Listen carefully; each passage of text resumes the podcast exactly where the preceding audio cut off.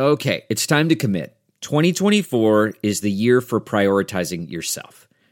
Begin your new smile journey with Byte, and you could start seeing results in just 2 to 3 weeks. Just order your at-home impression kit today for only $14.95 at Byte.com. Byte clear liners are doctor-directed and delivered to your door. Treatment costs thousands less than braces, plus they offer financing options, accept eligible insurance, and you could pay with your HSA, FSA. Get 80% off your impression kit when you use code WONDERY at Byte.com. That's Byte.com. Start your confidence journey today with Byte.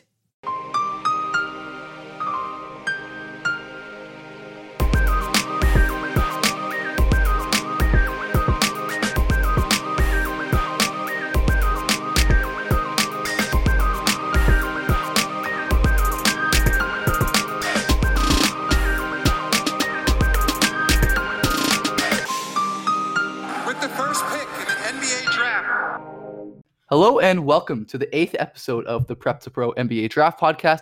My name is Ben Pfeiffer, and as always, I'm joined by my co-host, Max Carlin. Max, how's it going? I'm doing all right, Ben. How are you? I'm doing well, and today we are going to do the same thing we did a couple episodes ago, and that is go through some of the guys who have recently declared for the draft and go through them, break down their games, and get into them. And there are a lot of guys who are declaring, so we're not going to get to everyone. We'll do some guys on future episodes, and a lot of guys like Sadiq Bey and Jeremiah Robinson Earl, we have talked quite a bit about on previous episodes. So if a guy is missing, that's probably why. But we have plenty of names to cover, so let's get right into it with our first names. Before we go any further, the Prep to Pro NBA Draft Podcast is sponsored by LinkedIn Jobs. The perfect hire can have an impact on your business for years to come. So when you need to find that person to help grow your business, LinkedIn Jobs will match the right talent with your open role fast. Yeah, so for the comprehensive list of everyone who's declared, we'll link in the show description. Ben has been running a tracker with our friend Zach Milner, and it's a really useful tool. So if a guy is not mentioned here, like Ben said, check out previous episodes, but also check out that tracker because not being mentioned doesn't mean that they haven't declared. And we're recording this on Friday, April 10th. So it's only people who have declared through Friday, April 10th. So if a guy declares in the next few days before this comes out, that's why. So we're going to start with the Arizona guys. All three of their big name freshmen have declared already. I would expect all three will keep their names in the draft. Nico Mannion, point guard, Zeke Nnaji, big, and Josh Green, the wing. Let's start, I guess, with Nico Mannion. So Nico is a 6'2", 6'3", lead guard in college who was a big-time recruit, the cream of Arizona's recruiting class, and someone I don't remember if you were, Ben, but I was very high on Nico coming into the year, had him as a top 6 or 7 guy at least, maybe even a bit higher. But as conference play progressed, his numbers and performance got worse and worse and worse, to the point where he's fallen a lot for me. I'm still relatively a fan, definitely more than other people. I've got him, I think, 15 right now. But the appeal to me of Nico Mannion is as a third guard who in the perfect team context could start. But the reason that he has that appeal is that while on the ball, he can't really create any separation because he's not a bursty athlete. He doesn't have shake or is an advanced. He's not an advanced ball handler. He doesn't have size or strength, really anything to separate on the ball. He is a pretty impressive off the dribble shooter, and he is a smart passer. He really is very functionally capable as a passer because he's got live dribble passes with both hands. He likes to probe baseline and do like Steve Nash impressions and pick guys out. He really is just generally a pretty smart player, which shows up on both ends of the floor. But then offensively, what I like is that he's a very, very, very accomplished off-ball player. Honestly, maybe like one of the best off-ball players in the class, if not the best. Where he moves sharply. He's very intelligent about relocating, especially like he'll do the Steph Curry after he passes out of a pick and roll or something like that. He relocates really intelligently to make himself a shooter, and he in high school at least, had all these weird usages where he was like operating as a screener and pick and pop. He initiated a lot out of the post. So he has all this very diverse usage that I think will translate to a role as a third guard where he can really fit into a lot of lineups. And then if he finds himself in the perfect team context where you've got a jumbo initiator, like I guess like a Ben Simmons type maybe, where he's going to play off the ball most of the time, but then, you know, sometimes we'll need to operate out of pick and roll in the half court a little bit. I think he can do that. So that would be a situation where he'd slide in as a starter offensively. And then defensively, I think Mannion is just generally underrated because of his physical tools, because he has like a +1 wingspan or an even wingspan and a bad frame, and isn't perceived as like an outlier athlete. He really was actually a pretty good defender at Arizona. He just very consistently beats guys to spots on the ball.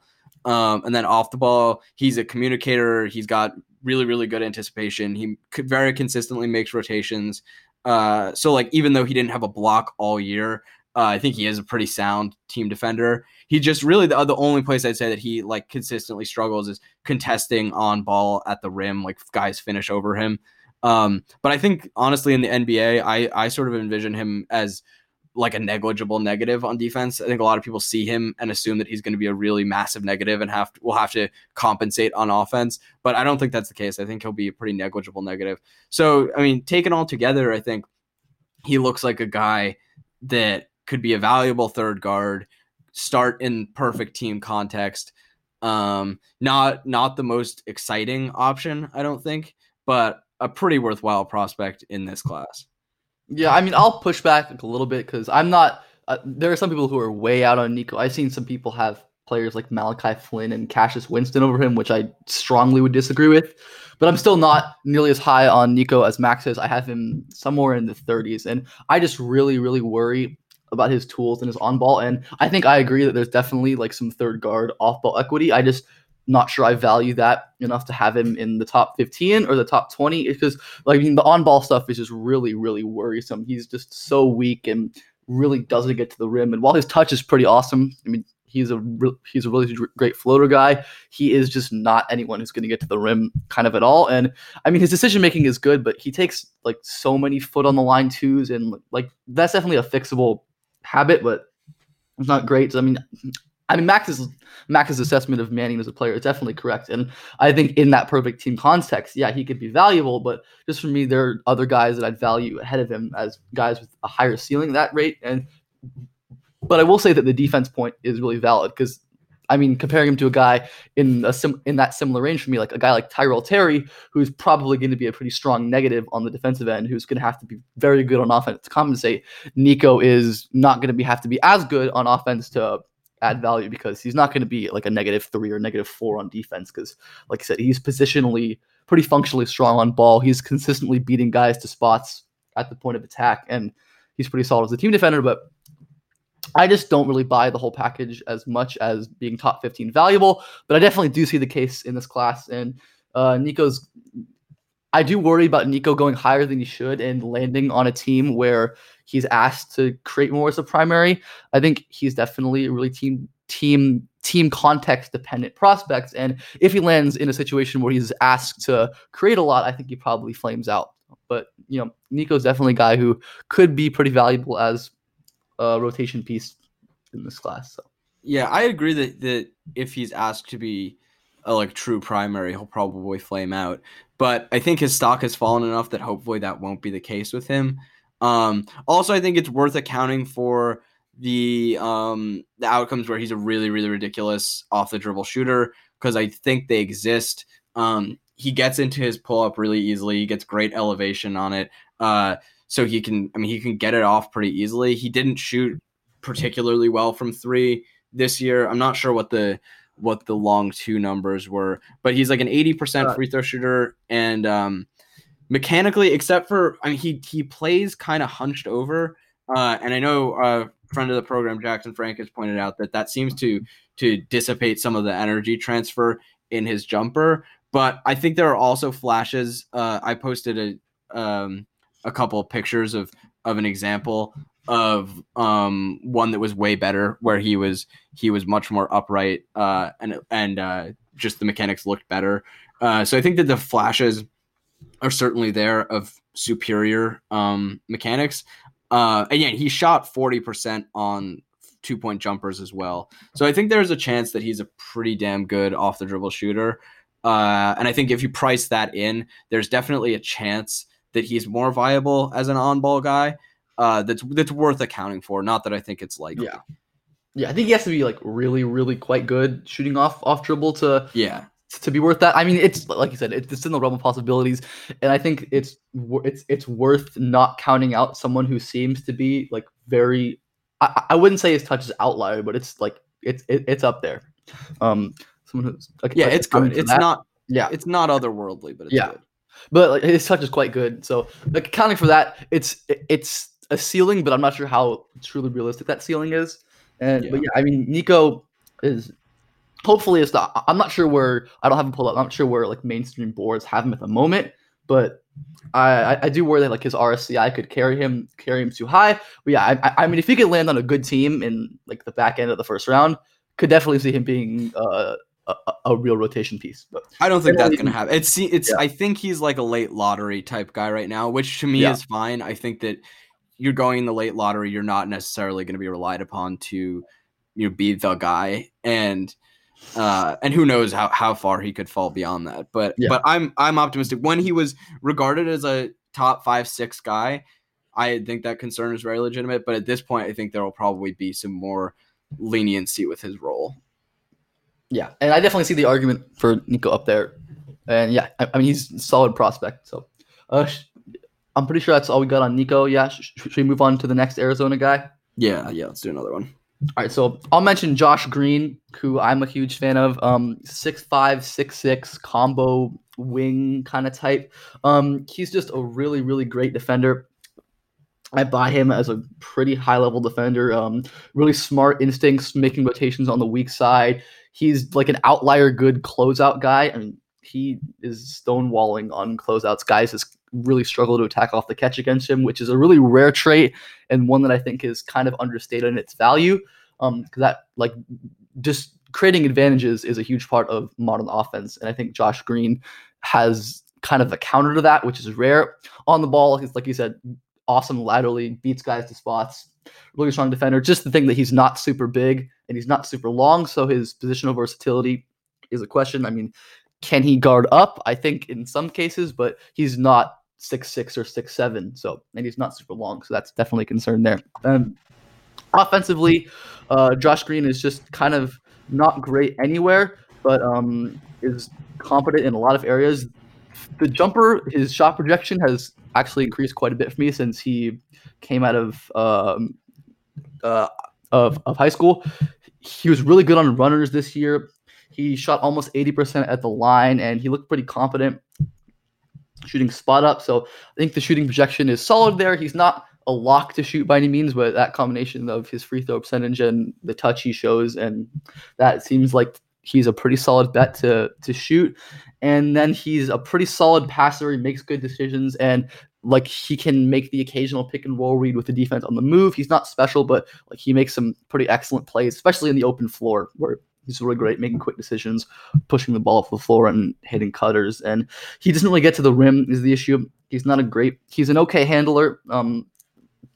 Not anything great. I think it should be enough to attack a closeout and make a play. Yeah, Josh Green as like a rotation piece, like a potential starter in a good context. And if he ends up shooting, this is a guy who can do things on offense and not be a guy you can ignore, and someone who's a really, really strong defender. And so yeah, Josh Green's a guy I like in the top 20. I have him. So yeah, Josh Green is my favorite Arizona prospect. But my problem with Josh Green is that when you start watching some Arizona games, at first, Josh Green looks really, really good because he'll make these flash plays that look really appealing. And then you start to watch 3, 4, 5 Arizona games in a row, and I think he becomes a lot less appealing because he just, on a play-to-play basis, I don't think is all that impressive. And it's something that's worrying to me is that, like, I mentioned we've mentioned Zach Milner already on this episode, but I was talking with Zach, and Zach watches every Arizona game, And he said that just like the vanishing for stretches and being unplayable for stretches on offense is just a really big problem. And I think that's definitely worrisome when, you know, people who are watching him most say that. And I think when you see it when you watch more consistently. And I know that was a problem for people and with him in high school too. More concretely, I think that you're maybe a little too willing to buy shooting indicators with him. I think his mechanics are pretty bad. His knees like flex in aggressively and like his feet point inward, and he's got pretty bad elbow flare. So I think his mechanics are not good. I know that he shot okay on low volume from three and shot well from the line. And I agree his runner touch is really good, but I'm not wild about his shot mechanics by any means. Like, he could shoot. I just don't think he's an especially good bet to. And I think it's really, really necessary for him. And the other thing is his finishing, which I think is a really, really big problem. He finished in the 8th percentile in the half court at the rim this year, and that is because he has no left hand whatsoever. He had, I believe, that it's one lefty finish this entire year. That's not tracked anywhere, but as far as I could find, and talking again with Zach, who watches every game, I don't think he had more than one lefty finish. He always tries to reverse, and he takes these really, really tough reverse attempts and doesn't make them. So I'm really skeptical of his finishing. And his shooting. I really like the passing. He's got really good vision and just court awareness, and executes some really impressive passes that that you don't think are there, and that Josh Green somehow makes them. And I think I've got him similarly ranked to you. Funny thing is, I might even have him higher than you, but I think with Josh Green, he's someone that looks really good when you first watch him, but then when you settle in and you're watching multiple games in a row, you start to see that there are some pretty glaring issues. Yeah, and Josh Green is far from a perfect prospect, and he doesn't really have the ceiling a lot of other guys do, but I just think the baseline of his skills and intelligence are really, really a valuable bet in this class, where there's just not a lot of safe bets. And if the shot does pan out, like Max said, there's definitely a chance it doesn't. I'm probably a little higher than Max is on his shooting projection. But if it does pan out, I think that's a really valuable rotation piece, and there aren't a lot of those guys on the wing who like that in this class. So yeah, Josh Green is just a really solid prospect, in my opinion. Big Josh Green fan. Like I said, I think the defense is very, very, very good. So yeah, okay. So the last Arizona guy is Zeke Nnaji, the big man.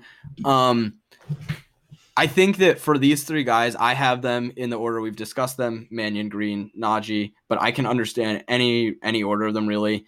And Nnaji is the one who's risen the most for me and has been, I think, like probably the most surprising riser for me, because at first I just hated him. But he is very mobile laterally, and I really believe in him as a shooter. He shot really well on two-point jumpers. He didn't shoot a lot of threes, but he shot really well on two-point jumpers, and he shot high 70s from the line. And I think that his mechanics are pretty good. The only problem is that he shoots after the apex, but that's correctable. So I buy Zeke Nnaji big time as a shooter, and his movement is really good. The issue I have with his movement is he's not quick twitch, so he's got like delayed reaction time a lot moving on the perimeter. So a guy will like change direction or stop start, and Zeke is just not fast reacting to it.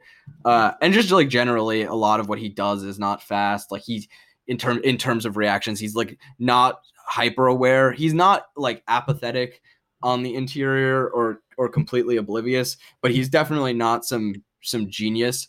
Nonetheless, I think he's good enough, and as a situational big, being the movement guy on a team, I think is definitely worthwhile. He also, while being that, like, is functional enough on the interior. Like he's good on the offensive glass. Like he's a very good finisher. So I think that he's got enough of these big man skills to be pretty valuable along with the movement and shooting. The other thing that I'll say is I do think he does seem like a little soft on the interior. Like he goes up soft for contests. And he's not like an overwhelming leaper finisher, but I think he's good enough in those areas that it'll be, you know, he'll be worthwhile as a situational big because of the movement and shooting skills. Yeah, I'll say my biggest gripe with Nnaji, and I think I'm not too far off from Max, but I know I'm lower than Nnaji on Max, is I'm just really worried about his offensive decision making. And I know Max is probably a little higher on decision making than I am. I mean, I know he's tweeted clips about potentially making those learned reads that could be Jordan's him, because there are definitely situations where he does make quick decisions, where he'll make kickouts from the middle of the post or middle of the floor in zones and things like that. But generally, just as a guy who is put in spots, I'm not a fan of his ability to move the ball and make smart decisions. And I think even when he does make good decisions, a lot of the time they're not as fast as they need to, so windows will close. And that only gets more difficult in the NBA when windows close even faster and the level of decisions has to get even higher. And I'm just not sure he meets the threshold there. I've seen different games than him, Max, and definitely more to watch. I'm skeptical at decision-making. I'm probably not as big on his shooting projection, but I do think there's definitely a probably good chance that he's a big that you at least can't totally ignore. And that should probably be enough. I'm not sure. I don't think he's a threat, but he's probably a guy that you can't just play off of the entire game. I think he'll be competent on spot ups. And then defensively, I do agree with the point that he's a little soft. I think it's something I've noticed, especially protecting the rim. I think he's pretty long, and Max and I talked about this before the episode. He's listed at 6'11", 7 feet. A lot of places don't buy that. I think he's probably 6'9", 6'10". I think just being long and skinny and the hair makes him look taller than he actually is. I worry about his defense on the interior. And yeah, like I said, he's definitely mobile, and just in the modern NBA, having a big who can defend pick and rolls and hedge or switch in certain situations against certain teams is definitely a valuable piece. But not sure how valuable I think it is in terms of a first round talent. I really think he's a useful big that a smart team could find a good use for on their roster. Yeah, I should address the decision making, because I think he's interesting in that regard. That he seems to me to be really decisive when the first thing that he looks at is a viable option. The problem is that when he thinks it's a viable option, it's not. He usually does something stupid, he'll throw a pass directly to the defense because he doesn't see them.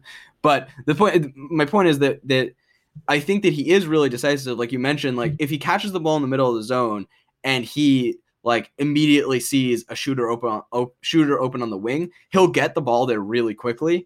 The problem is that once he has to progress beyond his first read, he just panics and starts takes a long time to process and gets very flustered, which is why the thing you mentioned that I had suggested that he could be a good candidate to learn reads in an NBA system is that if you get Zeke Nnaji working on the roll and you tell him, okay, Zeke, when you catch the ball, look to the corner. If the tag is coming over to you, then kick it to the corner. And if not, go up and try to finish. And I think that he could become pretty decisive with that. The problem is when stuff starts to get more complicated for him, but that's a part of the reason why I don't think that he's a core piece for you. I don't have him as a first round guy. I think he's a situational big. I just think that some of the situational value that he offers is legitimately valuable and unusual for a big man. Yeah, and I'll say he's definitely more valuable and better than most of the situational big types projected in that second round range, like Oturu and someone we'll talk about later, in Isaiah Stewart. Definitely a far superior prospect to guys like that. Because I think there is a legitimate chance he's valuable and brings more than replacement level value. Because even if he's not in a vacuum better than a lot of those guys, he brings skills that many big men don't have. So just for his uniqueness of skill, definitely a prospect worth considering just as a guy who has a lot of skills that most bigs don't have and that are valuable in the modern NBA, especially in a playoff setting if he can get good enough to hold up there. So. Okay, should we move on to Théo Maledon? Yeah, let's do it. So I think you were watching Théo a bunch recently. Do you want to get started? Yeah, with I'll start on Théo Maledon. So Théo Maledon is someone who I'm not a huge fan of, but I have come up recently after watching some of his recent games. Théo Maledon is a 6'3 lead guard kind of maybe combo guard type prospect. His main appeal is his shooting projection probably and his handling passing. He's always been a great free throw shooter. in Europe, has had some success shooting pull-ups recently. The pick and roll passing, I think, has improved pretty significantly over the last year or so of watching.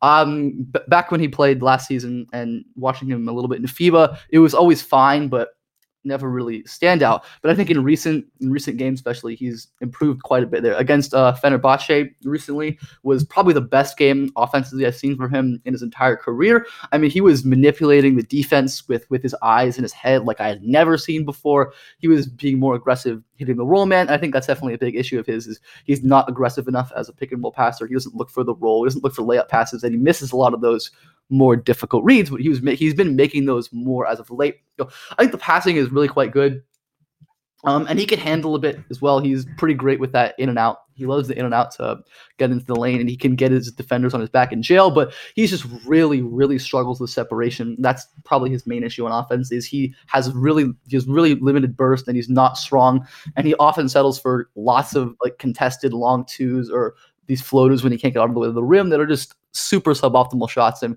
his general decision-making while he's in kind of attack mode is not great. And that's the thing I noticed about Maledon, is that while he kind of has modes, he can make decisions and make leads off of a live dribble in the pick and roll really strongly. But when he puts his head down and gets to a point where he says he's going to score, his decision-making really starts to wane. And then defensively, he's fine at the point of attack. I mean, he gets around screens pretty well, and his feet are good, but he's kind of a mess off ball, frequently lapses on the weak side, misses rotations, doesn't zone up the weak side as well as he should, and he doesn't contest often when he's rotating. So yeah, defensively kind of a mess. Just not a prospect with a ton of upside without the creation. And a lot of the shooting, those indicators are great. It's mostly theoretical at this point, but someone who can really pass and can handle a bit, potential to be a pretty good ball handler in like a secondary or tertiary creator role. But yeah, like a good prospect, certainly one that's like a first round caliber prospect, but not like a top 5-10 guy like he was billed as in preseason by many, and some I think he still is. So. Yeah, I think Teo's fine. I think he'll probably be an NBA player. Definitely a point in his favor is that he played passable minutes in EuroLeague as 18 or 19 year old. Yeah. And that matters. But the shooting is pretty much the only thing I really like with him. Like, he's probably going to be a pretty good shooter. Could be a very good shooter. But he doesn't have the explosion to be a lead guard at all. And I think his defense is really bad. Like, I think that you probably gave him too much credit even at the point of attack. He doesn't really slide. Like, I don't think his screen navigation is good. Off ball, he's really bad. His closeouts are terrible. Like you mentioned, team defense is not good. He miscommunicates and botches coverages. He's bad. I think he probably can be fine. Because I don't know where I come down on him as an IQ / feel guy. I need to watch some more, but he just is a very uninspiring player to me. I think he'll probably be an okay NBA combo guard, but those guys are just highly replaceable. I don't know. He's pretty meh to me. Yeah, and the chance that he becomes a really high-end shooter is what's keeping him in the first round conversation, really, or that, because there is a chance he becomes a really good shooter, and the passing is pretty legit, but like you said, just not a very exciting prospect. Not someone who has any sort of ceiling as a star impact kind of player without his burst, and just defensively such a mess. I mean, I'm interested to see. I feel like his feel is probably not as bad defensively as maybe it could be, just given his passing. Then, I mean, he is like I said, playing a lot of this defense stuff is him playing as a teenager in the second best basketball league in the world, which, like I said, is worth noting. But yeah, defensively, I mean, until it gets better, it's probably not worth betting on to significantly improve. Yeah, Maledon is a good prospect. In this draft, he'll go in the top 20, probably worth the top 25 pick or so, but just not very special. Not going to provide any serious value without some pretty significant improvement. But yeah. I guess we should move on now to a guy who's kind of the opposite of Théo Maledon, in that he's very exciting, but I don't know that it's there on a consistent basis. We're talking about Paul Reed, who is a forward combo big, really a combo big, at DePaul. So Paul Reed is very erratic. He is a pretty high-level defensive playmaker, but I don't know that he really has it from a field perspective. And then also just kind of really weird role-wise, where he's like essentially a skinny 6'9" center. And then offensively, I just don't know what he does because he's shot okay from three, but his mechanics are really not good. He has like this enormous pronounced hitch. But then again, he like makes movement jumpers even. So he's kind of bizarre in that regard and even shoots really well from the free throw line. I frankly don't buy the shooting all that much. I don't know what he does in the NBA. We shouldn't get too caught up in role for really special basketball players. Like people worried, what is Brandon Clark? Well, Brandon Clark is a very good basketball player, and that's why he was wildly successful as a rookie in the NBA. Paul Reed, I don't know that he's that good of a basketball player. Definitely not. So I'm not entirely sure what he is. I think for a big man, you probably don't want a guy who's as like erratic as he is, but he does have pretty high level defensive playmaking. He is a coordinated athlete, like has some handling and passing flashes. I mean, I'd draft him. I don't know where I'd draft him. Not super highly. If that janky form actually works, then he's probably an NBA player. But I've grown fairly skeptical of Paul Reed. Yeah, he's an underrated, under-talked about, like, if he shoots guy. Because, I mean, if somehow the form does work or maybe he drastically improves it, and Paul Reed becomes a serviceable spot-up shooter, I mean, given the flashes of, like, some off-movement and off-dribble shooting that he's shown, he could be, a useful NBA player with his defensive playmaking. But like you said, I wonder how much of his defensive playmaking is really intelligence and mostly just recklessness, because he definitely kind of just plays with like a crazy energy, reckless abandon kind of style defensively, which kind of leaves him out of position a lot of times and on some rotations that he just won't see some rotations too. So I think maybe though he is a crazy playmaker but he's really skinny too. Not very strong at 6'9". So yeah, he's defensively probably not a center because of that strength and height, and a four, maybe he's pretty okay laterally, can probably defend the four, but offensively definitely not a center. I mean, his finishing is pretty unspectacular. I mean, he does not get to the line really. He's got like a 22% free throw rate for a center, which is really not good. And then like I said, like there's definitely some handling and passing, but talking about his handle, anytime he's asked to do anything outside of moving in a straight line, it really goes downhill. In terms of his handling control, he can't do much out of dribble in a straight line, which is fair. I mean, for his role, maybe being able to push. Yeah, and to that point, I've seen people refer to him as like a big wing type, which I don't think he has the skill level for at all. Like, there's a huge disparity between his handling in the open court, which I think is pretty solid, and in the half court, which is totally non-functional. And like we've said, the shot is not there. Yeah, and like I said, Paul Reed's like I think his general inconsistent bad decision making should hold much more weight than the occasional passing flash. I mean, at this point, he's really not someone that you want to trust with the ball on a significant basis. And I mean, he can't really play on the perimeter as a wing. Max said, I don't really trust him as like a true rim roller type of big. And there's just lots of questions with him. I know, like I said, not too kind of in role, but Paul Reed is really just like a guy with a collection of skills instead of like a cohesive basketball player, and that's pretty worrisome. Like I said, like there are some like guys with collective skills who are good enough at those collective skills that they're worth gambling on and worth hoping that a good coach or a good team context can meld them into a functional NBA player. But for Paul Reed, I mean, I could see him developing into like some kind of like maybe sort of versatile defensive specialist if he puts on some weight.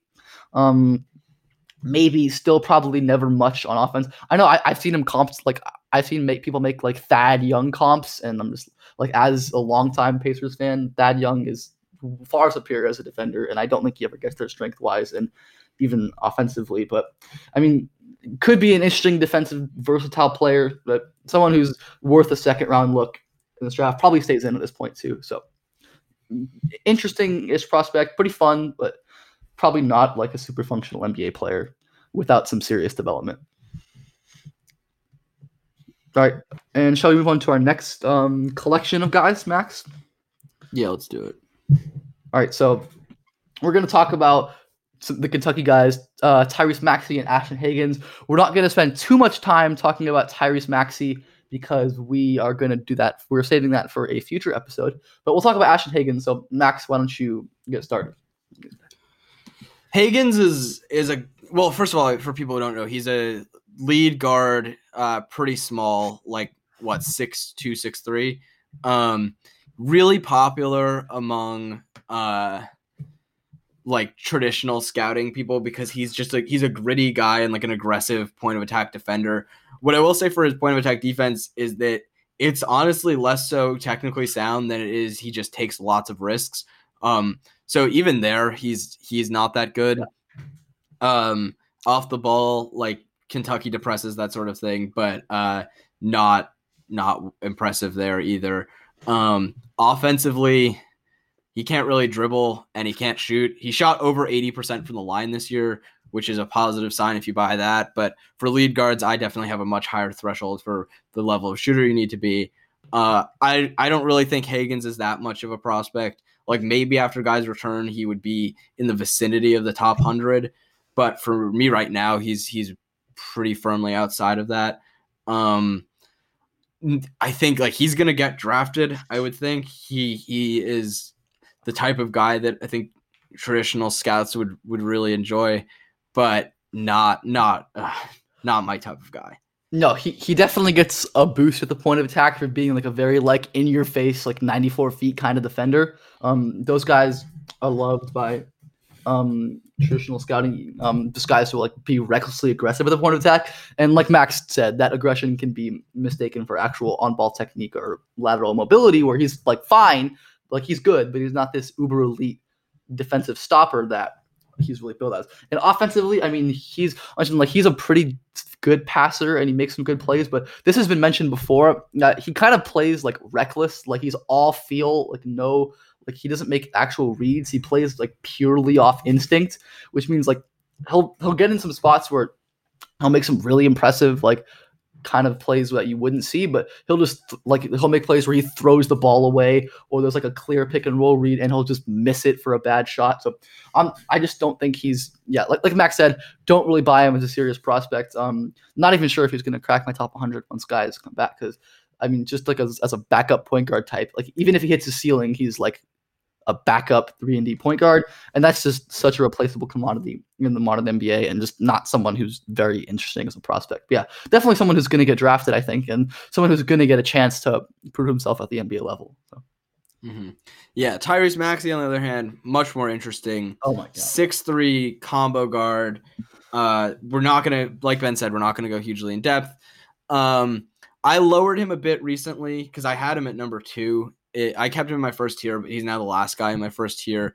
I have slight concerns about the shot now. I think it needs some correcting to really work from 3, just because the set point is like below his chin, and the trajectory is just so low that he really can't shoot threes, and he has so many front rim misses, and he did in high school too.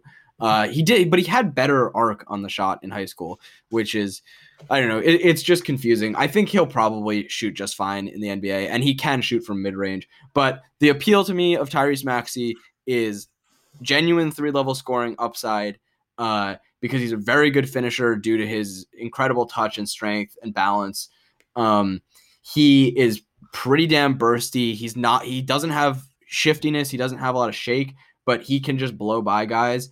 And we've mentioned before, I think his balance is like the best in the class by a pretty good margin. Among guard finishing prospects in this class, like I think Riller is still a better guard finishing prospect, but Maxey is probably second because he's got size on Dotson, who would also, I guess, be up there. But he's a really good guard finisher. By the mid-range shooting for sure. He's so balanced on those pull-ups. It's a thing of beauty to watch. And then I think the 3 will probably come. And then defensively, really, really like him on the ball. Very strong, moves really well. And then as a team defender, I think he's really underrated because he had bad stock numbers at Kentucky, but he's very, very sound. Not a big-time playmaker, but makes all of his rotations well, really just fits nicely into a team context. So I think that he's going to be a really, really nice, valuable defender with some positional versatility because he is very strong. I think probably gets underrated as an athlete generally because he's got this little stocky build, but he's really very impressive when you factor in the strength, the balance, burst, just like flexibility. I think he's pretty unusual physically, especially given his stature. So I think generally just a very underrated prospect, someone I'm confident is going to be a good NBA player with some serious upside to be a pretty damn impressive scorer. Yeah. Maxey's also at the bottom of my first tier. Like Max, I was thinking about this earlier for a piece I'm working on that will come out soon. Like Maxey is probably, like, looking at the total package, one of like the best, really is one of the best athletes in the class. I mean, yeah, when considering like functional athleticism, which is really the athleticism you want to consider, that he's so functionally great there, offensively and defensively. Like you said, the Kentucky depression, I think on both ends, is really real. It's definitely most notable for his stocks, but I think it's also notable for his playmaking, which definitely was disappointing this year. But I think it was more impressive pre-college in his AAU sample, which is important to consider. And definitely his role at Kentucky made it more difficult because often he was playing as like a third guard next to Emmanuel Quickley and Ashton Hagans, so didn't really have a chance to make passes. And I think there's definitely it's important to consider the fact that he basically never played off the ball before he got to Kentucky. He had never played as like an off-ball guard, and he stepped in and like willingly accepted that role and definitely struggled, but I think all things considered was pretty solid there. So yeah, not going to say too much more about Maxey because we're going to save it for the future, but Maxey's like a really, really excellent prospect, top tier guy in this class pretty easily, firmly in that group with guys like LaMelo and Anthony Edwards and Killian Hayes for me, and one of the clear best prospects in the 2020 class. Yeah, I don't want to oversell his pre-college passing. Like, it was definitely a weakness. Like, I viewed him as more of a combo guard coming into the year, and it was a reason that I couldn't quite get to him in like tier one. But I think that if I remember correctly, he was like a very high assist to turnover guy. He's just like a caretaker of the ball. I don't think that he's going to be a lead guard at any point, but I think he has definitely more on the ball utility than you think watching him at Kentucky. Just like, I think would be non-disastrous, but to me, the real appeal is very strong defender with serious scoring potential. Yeah, absolutely. And I think there's definitely a chance that he becomes a really high-level off-dribble shooter, like you said. I mean, the mechanical stuff is an issue, but he's just like I don't even think we mentioned his floater touch, which is incredible. Yeah, it was honestly disappointing at Kentucky because it was like in high school, it was truly absurd, and it was just good at Kentucky. But yeah, I mean, he has the in-between game for sure. Yeah. Again, part of just a very diverse scoring package. Yeah. Super, very diverse scoring arsenal, positional versatility defensively, awesome prospect. So I think we'll move on to our next guys to avoid oversaturating the Maxey talk. So our next guys are the three Duke guys who have declared, and probably the only Duke guys who have declared. That is Tre Jones, Vernon Carey, and Cassius Stanley, who have all declared for the draft.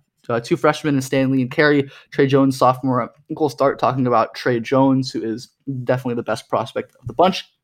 Tre Jones, 6'2", 6'3", lead guard. Just his appeal is kind of as like a versatile third piece, like 3-and-D-ish type guard. Really improved his shooting this year. His free throws got back up to closer to what they were pre-college. Shot 77% at the line this year, which is an improvement from last year. And his off-dribble shooting improved quite a bit this year. Shot 38% on long twos. Made around like 40 unassisted, 62 in total, which is quite good. Definitely an improvement. And the passing, I think the general decision-making on both ends took a step back this year, but he was more aggressive on both ends and made more aggressive reads in the pick and roll and stuff, which I think is important. So I generally am pretty in on his passing. And defensively, he's really, really good at the point of attack, strong, moves really well laterally. I think overall defensively, not as good as he was last year, but also in a much higher usage role this year without Zion or Cam Reddish or RJ Barrett. till they steal the spotlight from him. Because the only other super high-profile teammate was Vernon Carey, whose usage comes in a very different way from him. And then defensively, took a lot more risks as a team defender. Wasn't as sound there. Gambled a bit more there, but still quite good there. So, yep, Tre Jones, never like an initiator prospect. Another guy whose ceiling isn't super high, but as just like a strong off-ball guard who can run some pick and rolls and should be a really solid, should be like a valuable contributor at some point. I feel like I keep getting more and more skeptical of Tre because I just, like I've mentioned, I have a high shooting threshold for guys that size. Like you mentioned, he's a really good point of attack defender, and I think he like fights with guys bigger than him also. Like I know last year he definitely like had some good moments defending like Jarrett Culver at the point of attack. So he has maybe more versatility than you think of a kind of like skinny 6'2 guy. But when your calling card is point of attack defense and you don't really do all that much else, I get pretty concerned. And just offensively, like you mentioned, I like the passing definitely disappointed this year. Just like it just isn't all that impressive. Which you probably wouldn't think from his assist totals.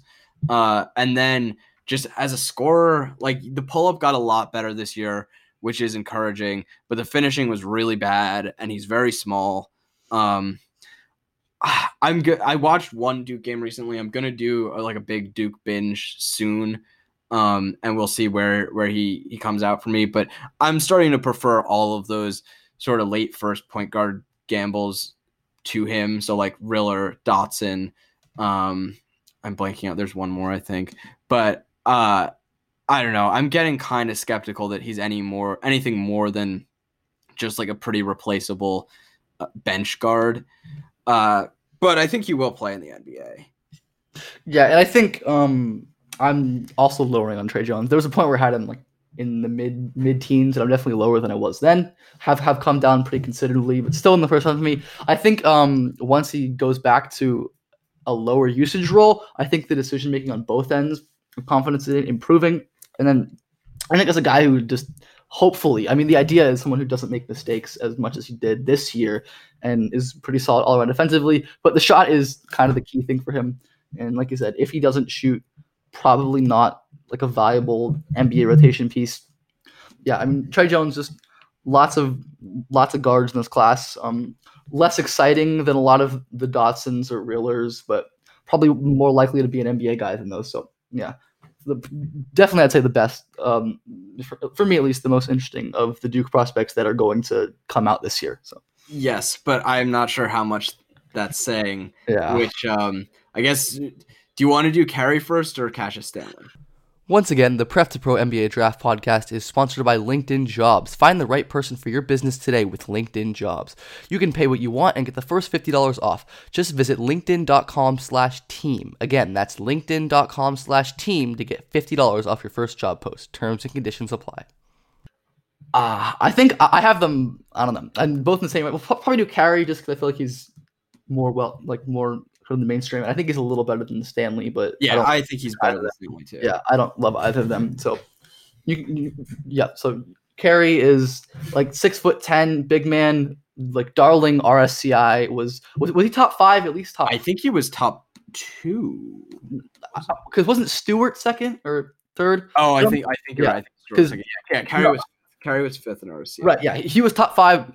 RCI darling, had a really productive freshman season offensively, was pretty effective scoring in the post, did that really well, has really nice touch at the basket, but super left-hand dominant, basically never uses his right hand at the rim. That's an issue. And as a passer, his decision-making is pretty not good. I'll say he like there were certain games and moments where he flashed like passing aptitude. Like the first half at Clemson was like really, really impressive decision-making passing. And he definitely has some vision and passing ability, but it's just so inconsistent. And the decision-making generally isn't there for him. And it needs to be done. The shot, I mean, he was pretty okay on long twos, and the free throws under 70, didn't really shoot threes. Not the most, don't buy it the most.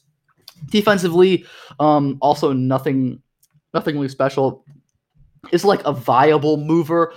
He's not awful. He can hang with guards and hedges on occasion, but he's not going to switch really, and he's not long enough, and isn't at the vertical explosion to reliably protect the rim at like a high level for his role. Just, I mean, someone that productive and that young, there's definitely something to be said for that, and he's like a good rebounder too, but just a pretty meh big.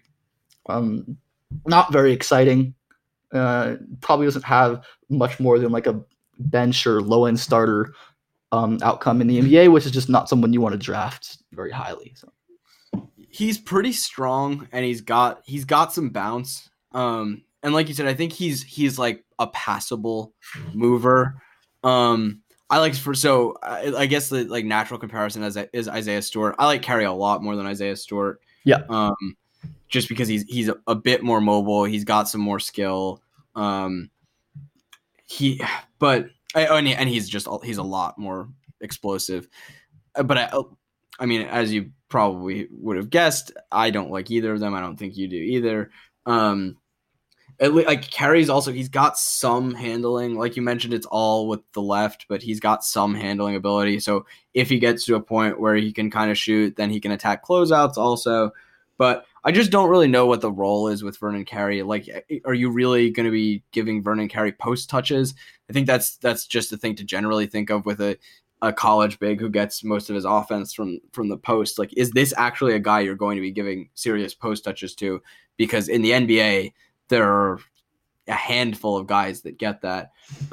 So if that's the way that a big needs to get his offense, that's not really very projectable unless it's Joel Embiid. Very special. Yeah. So yeah, Carey, just not someone I'm all that interested in. Prefer him to Isaiah Stewart, but definitely like well below Zeke Nnaji for me. Yeah. Unspecial. All right. So want to talk about Cassius Stanley now? Yeah. Cassius Stanley, freak vertical leaper, just has some of the wildest in-game dunks, just insane vertical leaper. But super old, like will be 21 before his rookie season starts. It's older than Jaren Jackson. Yeah. So really old for a freshman. And like, I think took well to a reduced role at Duke. Like the problem with Cassius Stanley always was that he was trying to, like, kind of similar to Scotty Lewis, like was always trying to create, like was playing with the ball in his hands. It would just take like awful mid-range jumpers, and like his numbers were terrible, and you watched him and he was terrible, and then he shows up at Duke and he's in a more reasonable complementary role. He can just shoot threes, he can attack closeouts, but even in that reduced role, his decision making was still pretty disastrous. He had like a 0.5 assist to turnover ratio. He is like, I don't think he's like a smart defender. Like he seems to mess up coverages pretty often. He's just like honestly not very good. I like, he'll probably get drafted again. I think he'll get a shot in the NBA because of his athletic tools, and he can kind of shoot, and just the need for wings in the NBA, but not a guy I'd draft. And I think it should be concerning that like he's this old and was relegated to a complimentary role at Duke and like still wasn't very good. Yeah, and I'll say like his finishing, like given his athleticism, is really concerning. I mean, in the 47th percentile around the basket, considering he's like a very high level vertical athlete, is just very not good. Like though he's super athletic, and he, like Max said, he's does some nutty stuff in the open floor. Just not very functional as an athlete because he doesn't really have the handle to take advantage of it. Anyways, like I said, that decision making in a reduced role, was nice to see, but like the fact that a player went from atrocious decision making to just regular bad decision making is like not exactly super inspiring. That he's still not a good decision maker by any means, even in that reduced role. Like I said, maybe if Cassius ends up being like a quite good shooter, even though like low 70s from the line, fine numbers from three, fine numbers on long twos on pretty low volume. Nothing that indicates he's going to be a very special shooter or anything more than like a dunker offensively. Yeah, like super, like guys who are that old and that unspecial, like old, like guys at his age should be dominating college basketball and his athletic tools, but he's just not, and he's pretty underwhelming and just not a really exciting draft prospect. So yeah, I think he's the type of guy that like you line up skills and like do a checklist of skills, he sounds really appealing, but it just doesn't come together as a good basketball player. And that's just, it's not how you should evaluate. So when you say that he's a freak athlete on the wing who shot okay on, it should be noted, like really small volume from three. Yeah, he took 86 threes this year. So. Yeah. Like, that sounds really appealing, but the actual, the sum is less than its parts. All right, so shall we move on to the next guy? Our next guy is Robert Woodard, Mississippi State wing. This is the 6'7" sophomore wing, really, really good athlete. He's kind of huge, 6'7". He's totally jacked, and he's a really, really good secondary rim protector. Probably one of the better non-center rim protectors in this whole class. Can really get up. Has good instincts there. Pretty smart playmaker all around. He's not perfect on the ball. He's fine. And then offensively, the shot is the big question mark with Robert Woodard. Free throw percentage is not very good. He shot 64% from the line and made like 42% of his threes on low volume. Nothing special from far two. I mean, if he doesn't shoot, probably not going to be a viable NBA player. And I think his feel stuff and decision making is better than his numbers. Max and I were talking about this before the show, that even though he has 0.7 assists to turnover ratio, he makes an impressive passes, and his decision-making generally seems a little better than that number to me. No, it's certainly not special.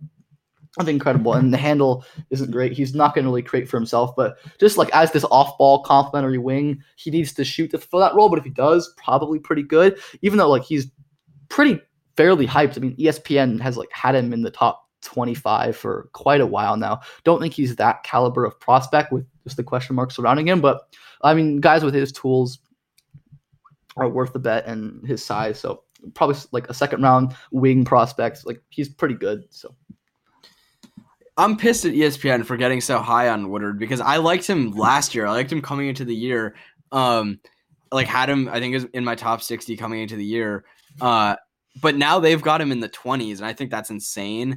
Yeah. Because the shooting is pretty questionable. It seems like he shoots a lot better when he steps 1-2 into his spot ups than when he hops in, but he kind of mixes the footwork. So sometimes he'll hop in and sometimes he'll step in 1-2. I think he's just got to commit to the 1-2 probably. He can't really dribble, like you mentioned. Passing flashes are nice. He is a really good rim protector. I think he's probably more forward than wing. Myself, and he, like we've mentioned this with Patrick Williams, that like if he's asked to be a wing, it's probably not going to work, whereas if you have a team that knows that he's like a four, it'll work better. So I don't like him where ESPN has him. I've still got him in my 40s, I think. Rim protecting forward, I think can shoot spot ups, like Ben said, pretty bouncy. I want to watch some more because I'm undecided on where I come down on his feel. I for lack of a better term, don't have a good feel for it yet. Definitely a real prospect, and a guy that if he's actually available later than like ESPN 25. Indicate, he's pretty interesting. But if he's costing you a top 25 pick, I would definitely pass. Yeah, absolutely. All right, so should we go on to the next guy? You have some more thoughts on Kira Lewis, Alabama guard. So why don't you get into that? I do. So we talked about Kira on our swing skills episode, which I think was episode 3. And we talked about decision-making, but I watched some more Alabama. And I think that it's worth pointing out that Kira has a good amount of utility off the ball, because he was just a very effective spot-up player this year because he's a good spot-up shooter. But also, you can't really help off of Kira Lewis, because if you're then closing out to Kira Lewis, like you're done. You're done for, because he's just going to accelerate past you. His acceleration is so smooth and so seamless, and he's pretty good attacking off the catch. And then he has some craft as a finisher, and he's got touch on runners and stuff that I think that it's really tough with him off the ball. You just have to kind of stay really stapled to him. And then on the ball, just, you know, he has that acceleration. He's like kind of interesting to me in terms of like explosion, because I don't think his first step is that crazy, but it's the successive steps after that he just accelerates really like consistently and smoothly. And then like we've talked about also, that his just transition from dribble to pass is incredibly seamless. Just everything he does is very smooth. So while I maybe don't think that he's the smartest player in the world, I think that a lot of the decisions for him are pretty easy, and he's not as boxed in as an on-the-ball player as I think I initially thought. I also came away like a lot more impressed with his defense. Honestly, at the point of attack, like he's pretty impressive. He's very skinny, and you know that needs work and will probably be an even bigger problem in the NBA. And his screen navigation is not always the best from a footwork standpoint, but he moves well laterally and he tries hard. So I came away a bit higher on his defense. Honestly, at times it's really good. And even like with the bad footwork, he's very, his effort is very good recovering, and he's got really good length. So his like recovery challenges from like the rear view or even like getting back in front of guys is pretty damn impressive. So I just, when I, you know, binged a few games recently, I raised Kira a fair amount. I've got him, I think like 14 now, but just has had some more offensive versatility than I thought, definitely better defensive projection than I thought. And just a pretty good prospect. I don't think that he'll ever, I don't buy him as a like special like Ben does. I think that, you know, he might not even be a starting guard. And if he is, probably not a super high end one, but I've definitely risen on Kira. Yeah, I think it's funny that the first you mentioned that special like because the first thing I was going to say is I was going to talk about how you mentioned his finishing craft. I was going to talk down his finishing because really not a fan. No, he's not a good finisher. Yeah. I think he's like he's got some craft, but he like is not a good finisher because he can't really jump at all. Yeah, he shot 40%. No, not 40%. He shot under 50% from at the rim this year for a guard with the volume. Really not good. And besides, like you said, he's not a vertical athlete. He like has a really bad habit where he jumps too early. Mm-hmm. I don't think he's like very good outside of the Euro step, which he wields pretty often. I don't think he has much in terms of like pacing and like advanced pick and roll stuff in terms of jail and snaking and stuff. And then he's so skinny. He's like 170 probably, really, really thin, and like gets bumped off his spot at the rim so poorly. I mean, that being said, I'm like a good 5 or 6 spots higher than Kira Lewis than you are. Because I think like it was even more. I thought you got it. I thought you had him like 5 or 6. No, I've lowered a little bit. I have him, I think, 8 or 9-ish. Because I'm still like firmly in that range for me. Have lowered a little bit on him after watching some more and just like souring a little bit on the on-ball stuff. But yeah, like you said, off-ball, he's like really, really competent. It was really good catch and shoot this year. And like, I'm not sure, like if you're drafting him in the top 10 or so, like you're not drafting him to play off-ball probably. You're drafting him for the on-ball ceiling with his ability to get into the lane and his hopeful pull ability and some of the passing stuff he shows. I do think like the general decision-making and feel has improved as the season has gone on. Like in some of the earlier games I watched, like it was really, really dire. I mean, like that was like a serious dichotomy between the cool like live dribble skips he does, but just missing some obvious reads. I think it was particularly bad in the North Carolina game early in the year, but like in some later games, that stuff was really much more impressive. I think in the Vanderbilt game is the one that comes to my mind recently. But yeah, I mean, Kira is like definitely a pretty good prospect. One that I think is probably going to be a really good value, actually, because in most of like the mainstream mocks and boards I've seen, he's consistently placing in around the 20s, which even I think Max will agree is pretty strong value for Kira Lewis at that point if he can land on a good team and get some utility, attacking off the catch, and be able to learn to run some secondary pick and roll. So yeah, Kira Lewis is a good prospect. Should go higher than you probably will in this upcoming draft. So.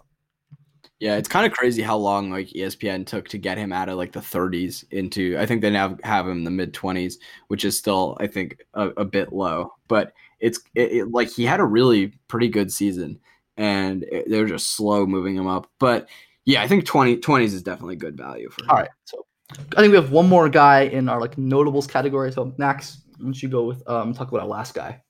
Yeah. Isaiah Stewart, who we obviously talked about a little bit earlier. I don't like him at all. He's a 6'9" center. He's very strong, and he was a really effective post player in college. But you know, as we've said, the translatability of post scoring is really low for these guys that that aren't actually going to operate in the post. And the problem with Stewart translating to the role of like a roll man is that he can't jump at all. Like we've mentioned this stat before, but he had 26 dunks, I think, this year, which for just, if you look at the big men that were that, I guess, like ground bound by that measure, it's just, it's a like graveyard of busts. So I just don't know what role he fills. He's not smart. Like he's very oblivious. He just like misses all sorts of pretty obvious rotations. And then like hidden in Washington's zone a little bit is his movement, but I don't think he can move at all. Like we were talking before the show, I asked Ben on a scale of 1 to 10, where would you have Stewart and Carey as lateral mobility guys? I think we both said like Stewart would probably be a 2 or 3 and Carey a 4 or 5. So where Carey, I think is on like the low end of passable. I think Stewart's really bad. I just don't really like anything about him.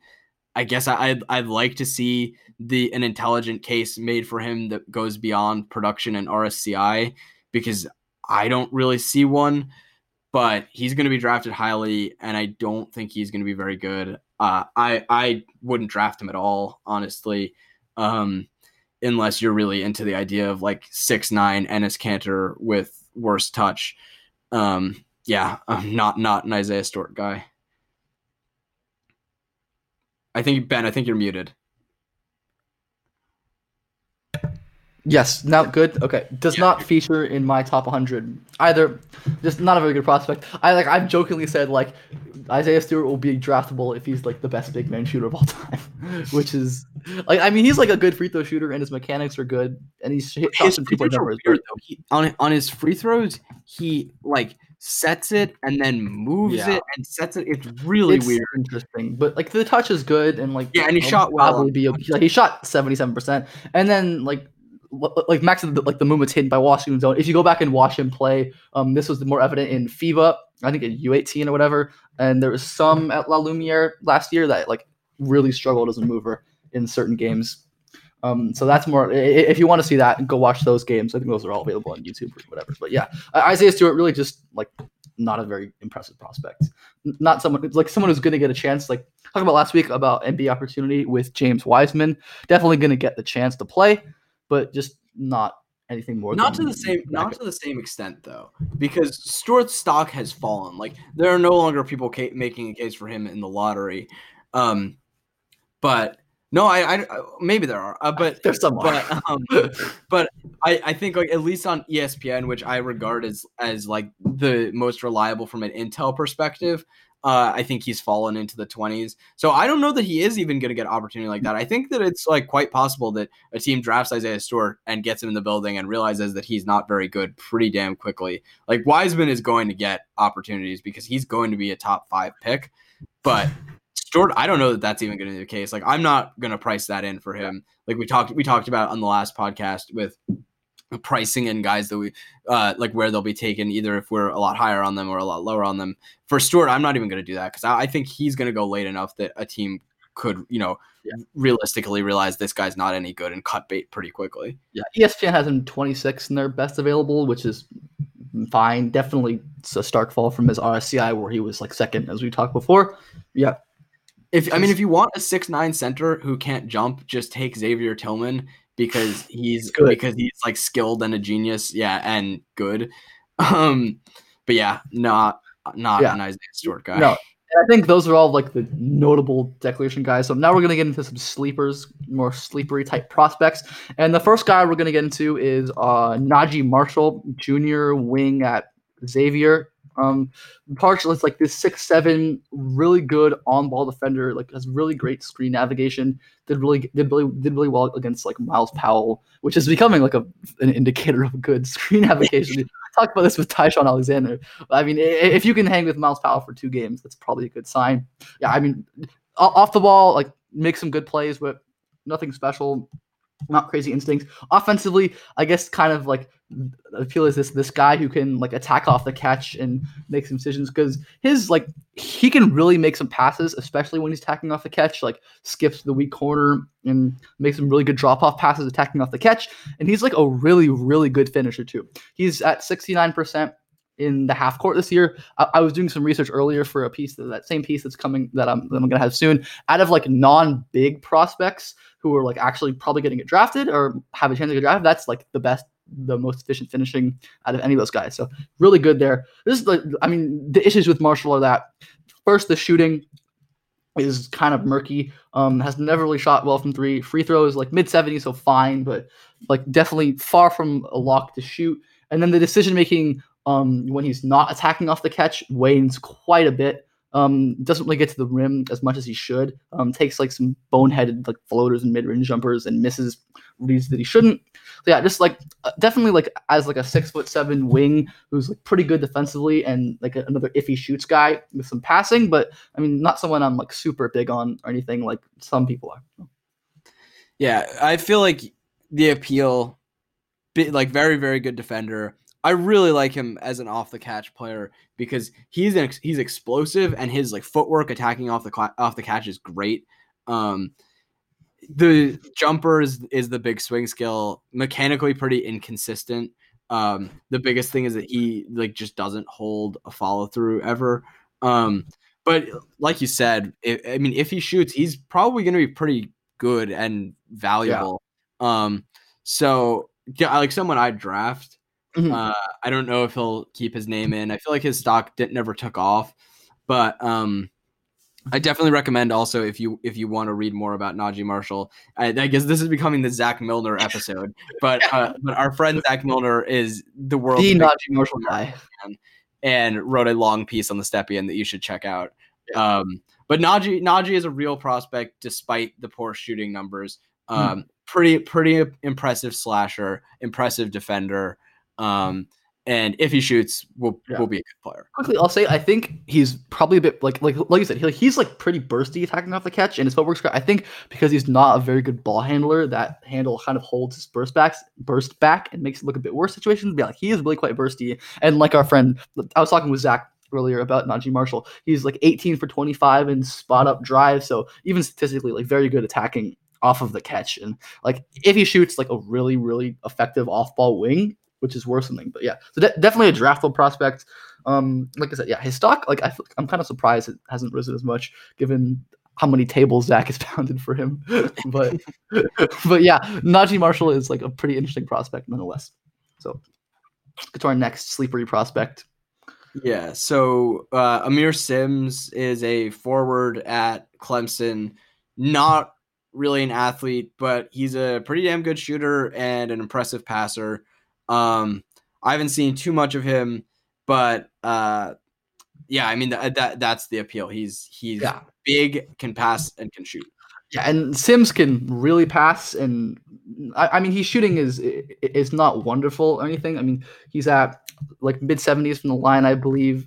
He's at low 70s from the line. Shot well on low volume, but the passing is really, really good. Off of a short roll, he makes quick decisions. He even like can hits like some passes off the live dribble. Like at the end of the Louisville game, he had a really impressive live dribble pass to the corner, which kind of made my eyes pop a little bit. Yeah, Simms is really good. And then defensively, he's really, really smart. Makes great rotations, always in position. Definitely a top 100 guy for me. Certainly someone I think is quite good. And if he stays in after guys go back, definitely could be a guy I see approaching draftable range.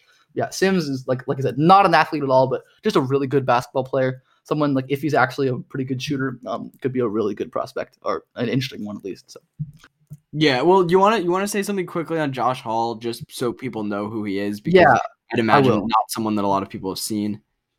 Yeah, I'll talk on Josh Hall quickly. Was supposed to go to Louisville, I think. Maybe not. I don't remember. Oh, sorry, no, not Louisville. NC State. Supposed to go to NC State next year. Fifth-year senior. At Moravian Prep, played CP3 at for UIBL. The appeal with Josh Hall is this like 6'8" wing who can handle and shoot the ball. Our friend PD is a big Josh Hall guy. Stats aren't based anywhere he gave me. I'm not sure.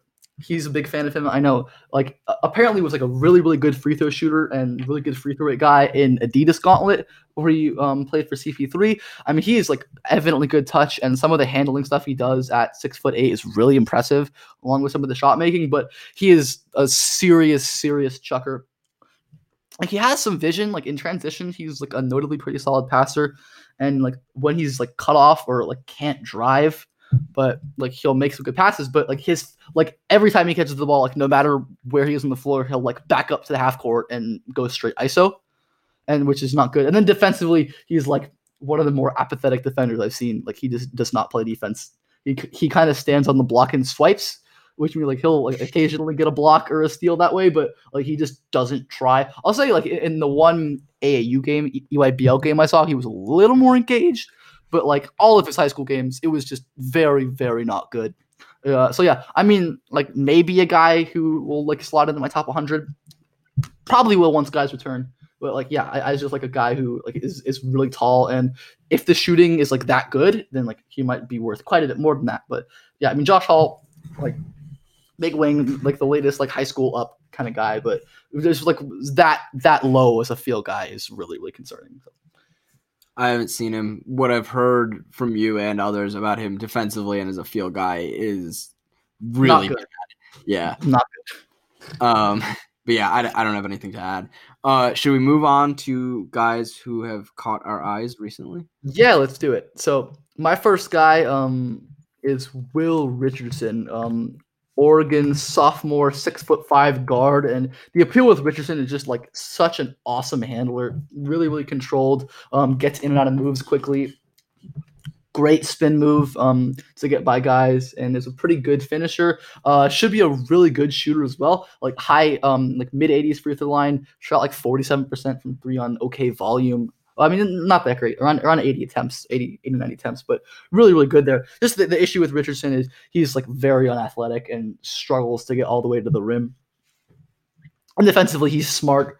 He's a smart team defender, and he's pretty solid positionally. But yeah, I mean, probably Oregon's like most exciting prospects. I mean, not saying too much. Like he's more exciting than Peyton Pritchard to me, or like, or anyone else like that, but I mean, don't, yeah, CJ Walker. I did forget about CJ Walker. I'm not sure. I don't know. Like he's at this point probably more serious. I didn't watch CJ Walker in pre-college like you did, and he like was never very impressive to me. Like when I watched at Oregon, except for like some random movement three he'll hit. But I'm gonna kill you, Ben. Oh my god, this podcast is done. All right, so I'll be finding a new co-host next week, but for now we'll continue. Yeah, Will Richardson is like fun. I'm very excited to see him next year because Pritchard will be gone. That's mean. I mean, no, I cheated last week on our mailbag episode when we were asked for freshman breakout candidates. I said Will Richardson because Peyton Pritchard would be gone. I agree that he's probably their most exciting prospect. Just like I think impressive slasher, good defender, just a smart player all around. Like you said, not an athlete, but at least unlike Pritchard, like he's got some serious size. So yeah, I'm excited to see what Will Richardson does next year. I feel like he just always pops when watching Oregon, and he's just a fun player. Yeah, maybe not a big time NBA guy, but like he'll be on radars for sure. Yeah, it's like I'll always go into Oregon games watching for other guys, and then I'll be like, wow, Will Richardson is just such a fun player.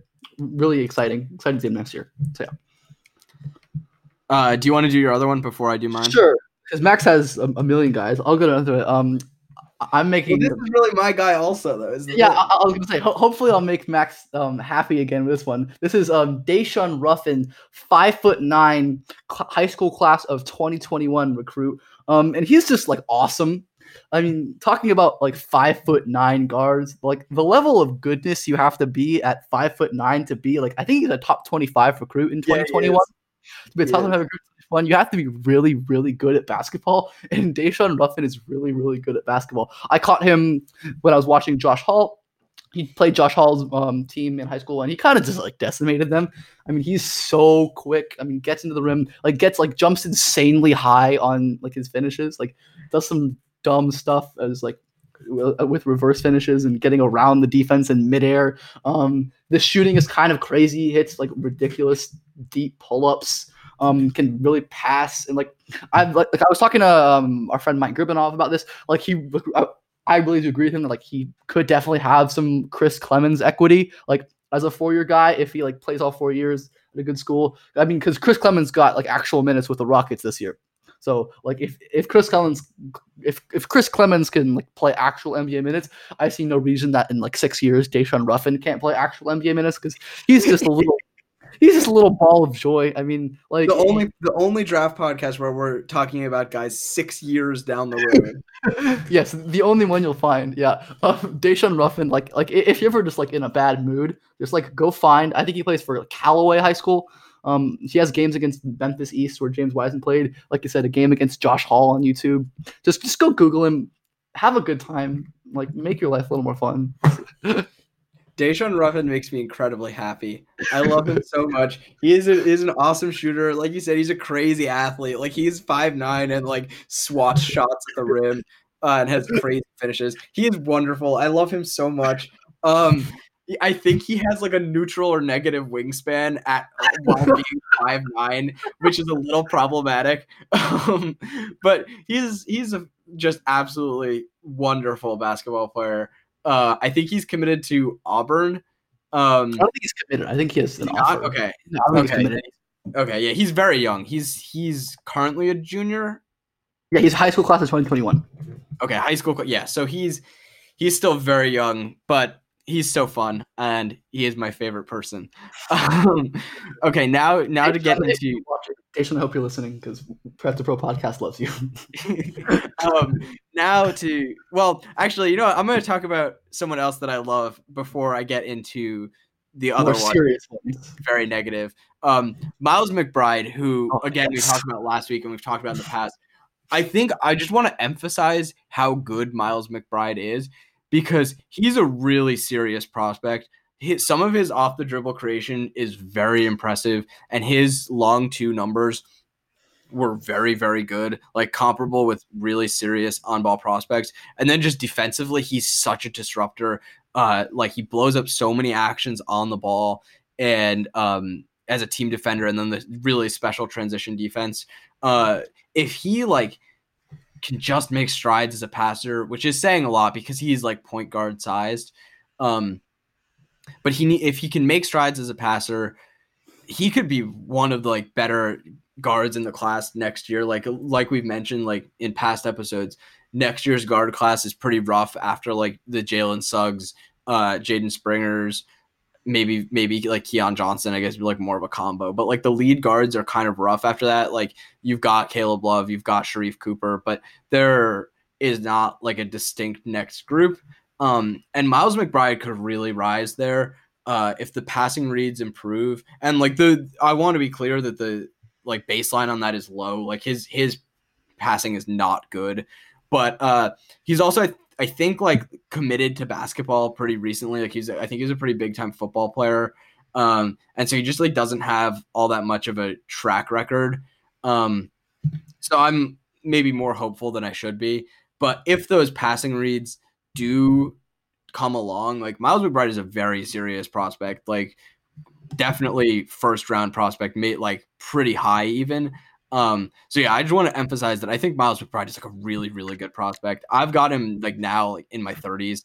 I just adore watching him. He's one of the few guys this year in college basketball that I watch and I'm really impressed with, because some of the stuff he does as a space creator and then as a defender is legitimately pretty special. Yeah, and I also have McBride in my 30s. Absolutely awesome players. Yeah, like you said, he was a real pretty good quarterback in high school. Something about quarterbacks being good, good draft prospects. Jalen Suggs. I mean, I think there's some you can see some of that translation with just his instincts on the defensive end. He reads like offenses like a quarterback reading a defense, which is weird because you think he's better as a passer, but. I mean, yeah, like I said, the passing needs to improve because, being point guard sized and being as poor of a passer as he is, it's not great. But, Miles McBride is such an awesome creator and such an awesome defender. I do wish he got to the rim a bit more, too. That's bit of a concern for me at his size. But yeah, I mean, just as a guy who I'm hoping, expecting to take a stride next year. And I'm not sure if Oscar Tshiebwe is going to be back. He was like surprisingly declared after original reports that he wasn't going to declare.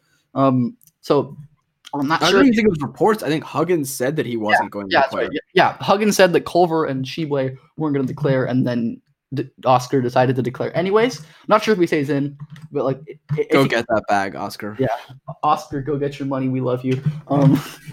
But yeah, I mean, Miles McBride has a chance. Like, and I'm not sure West Virginia has any big time recruits coming in next year. Maybe they do. I'm not sure. I don't think they do.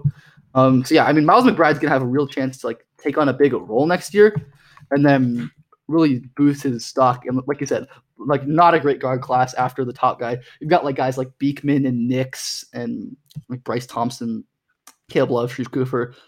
None of those guys are like especially incredible. So like there's no reason that Miles McBride couldn't skyrocket into that tier or even like towards the top of that group of guys because he's just a really, really good basketball player. So love Miles McBride. Excited to see him next year.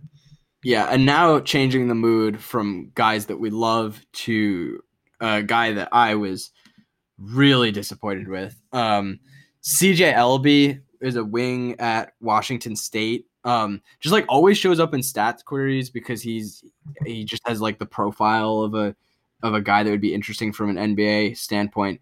I watched one of the Arizona games. Let me quickly check which one it was. It was the one from March 5th. Right. And it was, I think, the worst game from a prospect, from like a real prospect I've seen this year. Just like wildly out of position, defending like primary actions, just like major ball stopper and terrible decision maker, not an athlete, like was getting walled off by Nico like time and time again. Just like undisciplined defending on the ball.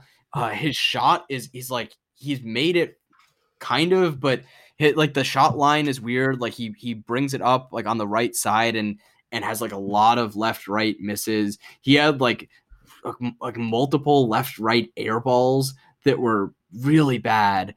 It just takes a lot of terrible shots and like was not good as a team defender, like missed all sorts of rotations. So that was just a terrible performance, like a really unbelievably bad performance to the point where like off that one game, I don't think he's an NBA prospect at all. But there are smart people that like him. I'm going to watch some more, probably not this year because I don't think he's going to come out, but before next year I'll watch some more. But that was just an unbelievably bad performance from him. Yeah, I think Elleby is a guy, I've seen multiple people do the Elleby thing where like they'll watch one or two games initially and they'll be intrigued because like I know that's where I was. I think I've talked to him on a previous Catching Eye, like in a positive light because like you said, big stat query guy, great free throw guy, big steals and blocks guy at his size is theoretically interesting. I think in like the first game I caught, he did some good stuff as like a shot maker and had some okay decisions. But like he said, watching more, this is a guy you realize more and more doesn't really know what he's doing on either end of the floor. Because that just doesn't really separate at all. Passing is not good. Never really makes any tough reads. Defensively, like never in position. Like I said, I mean, he's like 6'6", and like I said, I mean, he does the bring the ball across his face thing with the shot, but the free throws are good and the long twos are okay. But yeah, I mean, I like probably like a little more optimistic on LLB than you. But like that being said, he's like fringe top 100 for me. So like not overly optimistic, and I don't think he's very good at all. After someone I liked a lot, yeah, I feel like a guy like as you watch more of, you kind of realize that he's not that excellent of a prospect. Again, probably will catch more of him just watching Pac-12 games throughout the cycle, but not super inspiring, and like is a sophomore, so maybe could get better. But yeah, okay. My other two guys will be pretty quick. The first is Remy Martin at Arizona State, 6 foot guard, really skinny, just tiny player, but very quick, has some finishing craft. So this year, got to the rim in the half court. 30.7% of his shots were there and shot 57.5%. So like pretty impressive finishing numbers for a guy that size. If I remember correctly, he's got like a really wonky shot and has some decision-making issues, but also does flash as like a really impressive passer. Almost definitely not an NBA guy, but someone who could like tear up the G League, be pretty good overseas.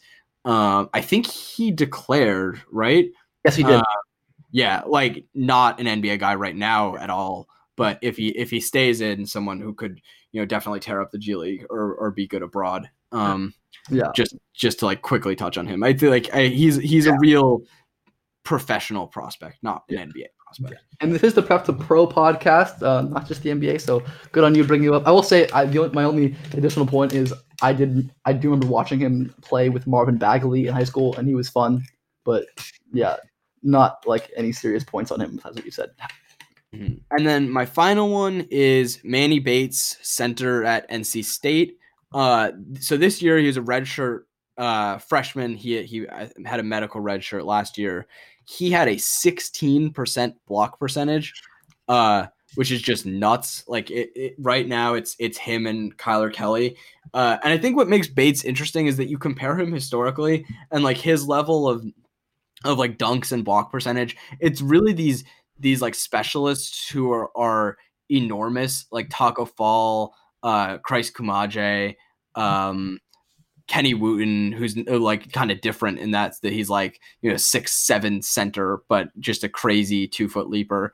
It's all these guys who like aren't really all that functional basketball players, but Bates I think might be different because he's 6'11" and actually built. Like I think he's listed at 6'11", 240. So he's got legitimate center size and is this absolutely nuts shot blocker. And it seems like, I mean, at least more than like Kumaje or Taco Fall, like can actually move enough. So someone that I'm going to monitor going forward, because he's not, you know, Kyler Kelly, the other guy with a block percentage like that in college basketball, is 23 years old and is 7 feet and weighs 200 pounds. Like he doesn't have center size and he's ancient, but Bates, you know, he's not insanely old and he's not one of these guys with size so crazy that it makes them not viable basketball players. So I mean, he's someone I'm going to monitor going forward because he's like, I think he's much more functional as far as these shot blocking specialists go. Yeah, I mean, Bates is definitely a really good, really, really good shot blocker. Tied for, I think, the eighth highest block percent, or ninth highest block percent since 2008 in Bart's Bartorvik database. And, like, really, really crazy good shot blocker at his size. And like I said, not like one of these weirdo outlier humans who is just, like, either too massive or too small to actually, like, be functional on a basketball court. So, yeah, someone who's probably a four-year player, if I would guess. I mean, but to that point, like Kenny Wooten, who is a like whatever, he's 6'7", 6'8" center. Like he signed a 2-way contract, and he's like not a good basketball player. Like he's not a smart player, and he's only 6'7" or 6'8", and he signed a 2-way contract. Like Manny Bates has actual center size to go with the crazy shot blocking, but without being, like you said, one of the outlier size guys. So that's, I just think that it's unusual to see that level of shot blocking from a guy who, like, body wise is normal for an NBA center. Yeah. I mean, like, yeah, I mean, there's just like not a lot of normal body NBA centers who have like approached that block rate. I mean, the only one's like Hassan Whiteside, who's like pretty normal size center, even though he's quite big. I mean, no one else has really like done that, who's like been an actual NBA player for multiple years. Yeah, I mean, definitely someone to pay attention to with NC State going forward. So yeah, and I think that's it for us today. We went super long, obviously. Like we mentioned earlier, in the show description, we'll put Ben's tracker for declarations. Also, we're recording this on Friday, April 10th. So if a guy declares between now and Monday, if it's a big name, he won't be covered in this. And we haven't obviously covered everyone yet. So just, you know, keep up with that tracker. That's all I've got. All right. Yeah. So make sure to follow the podcast on Twitter at Prep2ProPod. We are on Apple, Stitcher, Spotify. Make sure to leave 5 stars, leave nice reviews if you're enjoying the show. Make sure to follow myself on Twitter at Ben_Pfeiffer_ Follow Max at MaxACarlin.